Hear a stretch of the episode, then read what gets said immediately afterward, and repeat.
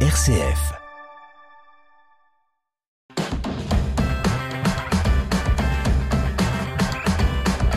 Bonjour à toutes et à tous et bienvenue dans cette émission Vitamine C, une édition consacrée intégralement à l'Assemblée plénière des évêques de France qui a eu lieu cette semaine à Lourdes. Les évêques ont travaillé en particulier sur les mesures concrètes à mettre en œuvre contre les abus sexuels dans l'Église. Ils étaient accompagnés d'une centaine de laïcs. Les évêques qui ont publié cette semaine aussi une tribune sur la fin de vie alors que la Convention citoyenne sur le sujet doit rendre ses conclusions lundi. Enfin, ils ont évoqué les journées mondiales de la jeunesse qui se tiendront cet été à Lisbonne au Portugal. On va parler de tout cela dans cette émission Vitamine C. Bienvenue à tous. Vitamine C, RCF. Les évêques de France ont donc terminé leur assemblée plénière à Lourdes ce vendredi en adoptant un certain nombre de préconisations de prévention des abus, des propositions faites par les groupes de travail créés après le rapport Sauvé il y a un an et demi. Les précisions de Jean-Baptiste Cocagne. À chaque évêque interrogé à la sortie de l'hémicycle, la réponse est la même. Impossible de citer une mesure emblématique, tant le champ de prévention des abus est large. On peut citer tout de même la conscience de prévenir les décisions prises par un évêque de manière isolée, avec l'acceptation du principe de la visite d'un diocèse par un autre évêque, l'ouverture des conseils presbytéraux à des profils plus divers et le début d'une réflexion sur l'opportunité de créer un observatoire national des violences commises au sein de l'Église. Enfin, un audit à venir pour éventuellement élargir le champ des cellules d'écoute diocésaines à toute forme de violence autre que sexuelle. Plus encore que de procédures, nous avons besoin d'un changement de culture, a insisté le président de la CEF, monseigneur Éric de Moulin-Beaufort. Un point est revenu régulièrement dans son discours. Les évêques souhaitent embarquer l'ensemble des fidèles dans ce changement de culture, y compris prêtres, religieux et laïcs. Concernant la réforme de la CEF, les évêques ont voté une nouvelle structure autour de trois pôles missionnaires et de trois pôles supports, ainsi que l'élargissement du conseil permanent à 16 évêques, chacun représentant sa province. Enfin, une assemblée synodale avec des laïcs sera organisée tous les trois ans. Les évêques de France ont donc travaillé sur la mise en œuvre de mesures concrètes contre les abus dans l'Église. 60 actions concrètes leur ont été proposées par les neuf groupes de travail mis en place par la CEF après le rapport de la SIAZ. Des groupes largement constitués de laïcs ont travaillé depuis plus d'un an sur des sujets comme la confession et l'accompagnement spirituel, le discernement vocationnel et la formation des futurs prêtres ou encore l'analyse des causes des violences sexuelles au sein de l'Église. Hervé Balladur est le coordinateur national de ces groupes de travail. Il estime que les curseurs ont bougé à Lourdes, tant du côté des évêques que du côté des laïcs. Au départ, je sentais de la tension, à la fois du côté des groupes de travail et également du côté des évêques. Tension pour les groupes de travail, comment on va faire pour arriver à présenter tout ce qu'on a fait, toute la réflexion qu'on a conduite, comment on va faire pour qu'ils se l'approprient, pour qu'ils entendent, pour qu'ils écoutent. Et puis côté évêque, bon, ils ont beaucoup travaillé. Maintenant, il va falloir qu'on prenne une décision. Mais comment on fait Il y a tant d'autres choses à faire. Et puis bon, bah, reparler encore de ça, parce que c'est lourd. J'avais vu quand même de la tension, une certaine pression de part et d'autre. Et je trouve que le dialogue, la discussion a permis vraiment d'aérer tout ça, d'oxygéner. Les discussions ont été longues. On a complètement explosé le timing qui était prévu. On n'avait pas vu des tables rondes. Elles ont duré beaucoup plus longtemps. Elles avaient un format réduit et se sont retrouvées à être 18 ou 20 autour de, de, la même table ronde. Il y a vraiment eu quelque chose qui s'est joué dans l'échange, dans le dialogue. Hervé Balladur qui estime par ailleurs que le suivi des mesures adoptées sera l'un des grands enjeux des prochaines années pour mieux prévenir les abus commis au sein de l'Église. Alors comment les évêques ont-ils travaillé cette semaine? Voici le témoignage de Françoise, 65 ans. Elle est membre du groupe qui a réfléchi à proposer des mesures sur l'accompagnement des auteurs d'abus.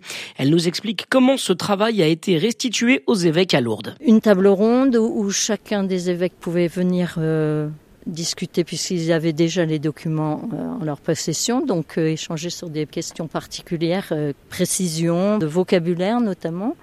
Ils sont restés certains longs moments, ils nous ont fait part de leur expérience, de leur questionnement, du côté parfois éprouvant de leur vécu, quoi, en fait, sur euh, cet accompagnement des prêtres mis en cause. Et il y avait aussi des panneaux d'affichés sur lesquels euh, chacun des évêques pouvait euh, signaler sur lequel ils, étaient tout à fait d'accord, un peu moins d'accord, pas du tout d'accord. Et dans ces groupes de travail, une place spéciale a été réservée aux victimes. Au moins une personne abusée avait pris place dans chacun des groupes de travail, comme Véronique Garnier, qui a réfléchi au processus mémoriel des abus. Ce travail de mémoire très important, et pour nous qui avons été victimes, que devenant peu à peu témoins, c'est aussi maintenant devenir euh, acteur avec d'autres. Hein. C'est pas possible tout seul.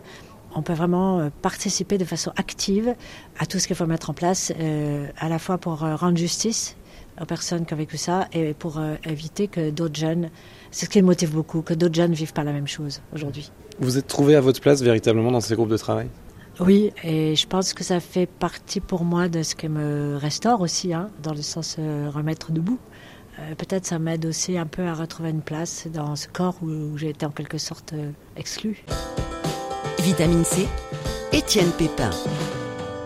Cette semaine, à Lourdes, les évêques ont aussi travaillé sur d'autres sujets. Ils ont adopté une déclaration concernant le débat actuel sur l'euthanasie, alors que la Convention citoyenne sur la fin de vie se réunira une dernière fois ce week-end, avant de transmettre ses recommandations au gouvernement. Le texte des évêques s'intitule L'aide active à vivre, un engagement de fraternité.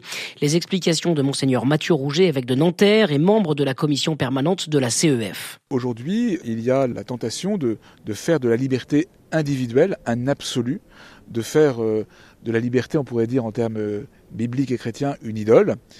Et nous, nous avons à dire qu'il n'y a pas de véritable liberté sans fraternité, que le respect inconditionnel de la vie est le cadre protecteur qui permet à la liberté de s'épanouir. Et j'ai été frappé euh, récemment de prise de position du président de la République qui insistait sur la dialectique à toujours mettre en œuvre entre autonomie et solidarité. J'étais heureux qu'il dise cela, j'espère qu'il en tirera toutes les conséquences. Notre devise républicaine, liberté, égalité, fraternité, montre qu'on ne peut jamais absolutiser un terme contre les autres. Et puis dans 120 jours exactement débuteront officiellement les journées mondiales de la jeunesse à Lisbonne. 35 000 jeunes français devraient faire le déplacement accompagnés par 80 évêques, soit la très grande majorité de l'épiscopat. Des évêques qui ont abordé le sujet cette semaine à Lourdes lors de leur assemblée plénière de printemps. La CEF avait d'ailleurs invité à Lourdes le père Vincent Brennart, ce prêtre de la communauté du Chemin Neuf qui pilote la délégation française des JMJ en tant que directeur du service national pour l'évangélisation des jeunes et pour les vocations au sein de la conférence des évêques de France. Il est très heureux de la dynamique enclenchée pour ces JMJ portugaises. Eh ben, les évêques français, ils sont enthousiastes à l'idée des JMJ, enthousiastes. Ils me parlent tous de leur groupe qui avance. Euh, L'évêque de Bayonne me disait un instant, j'avais prévu 150 jeunes, on est déjà à 280, donc deux fois plus que prévu. Après, il y a des plus petits diocèses où ça rame, où c'est difficile, où la pastorale des jeunes bah, a été fortement impactée par le Covid et il faut tout recommencer. Mais euh, en général, les évêques aiment les JMJ, les évêques accompagnent les jeunes pendant euh, une et souvent deux semaines. C'est la semaine où en particulier chaque jeune peut directement comprendre ce qu'est un évêque, quel est son rôle, et puis lui confier aussi ses préoccupations. Des propos recueillis par Jean-Baptiste Cocagne, notre envoyé spécial à l'eau tout au long de cette semaine pour l'Assemblée plénière des évêques. On termine cette émission en musique. Après avoir chanté dans les églises, l'américaine Yvette Luna n'a pas osé se lancer tout de suite dans la musique et s'est d'abord consacrée aux études. Et puis, elle a osé, elle est désormais chanteuse et a déjà sorti plusieurs singles. Voici son nouveau titre, Just Like Jesus.